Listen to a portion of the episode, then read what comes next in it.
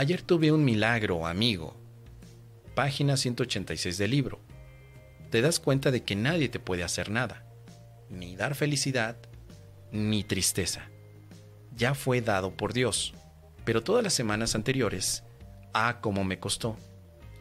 Querido amigo Marco Antonio, una de las bases del curso de milagros para poder alcanzar la paz es reconocer que está en el interior. Tu paz no viene de la gente, no viene de las personas, no viene de las situaciones externas. Tu paz viene de una decisión interna.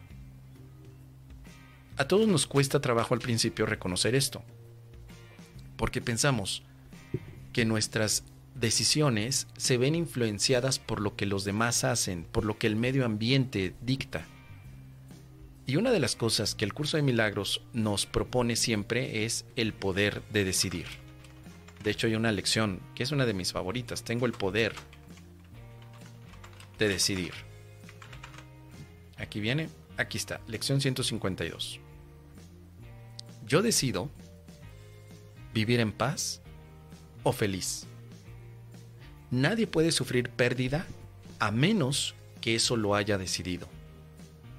Porque esa es una situación interna.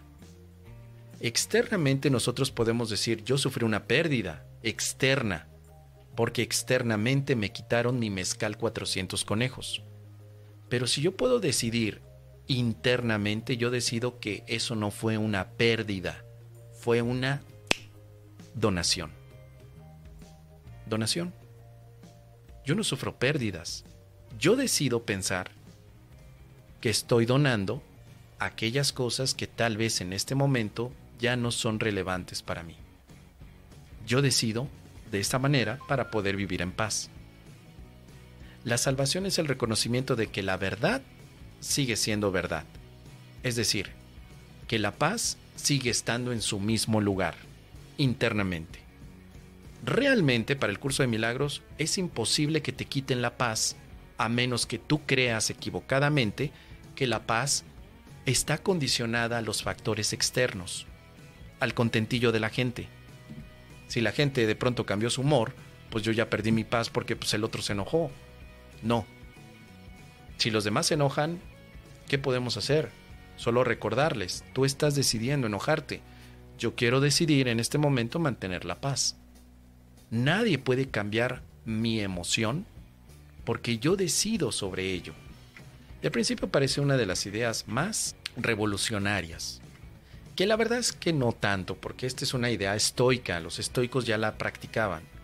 Ellos con su visión de la ataraxia y su epoge, es decir, el alcance de la paz y el no juzgar, ya sabían que los eventos del mundo no les podrían afectar si se entrenaran mentalmente para saber que la paz está con ellos. Y te estoy hablando de una práctica estoica que tiene más de dos mil años. Hasta el mismo Jesús sabía de los estoicos.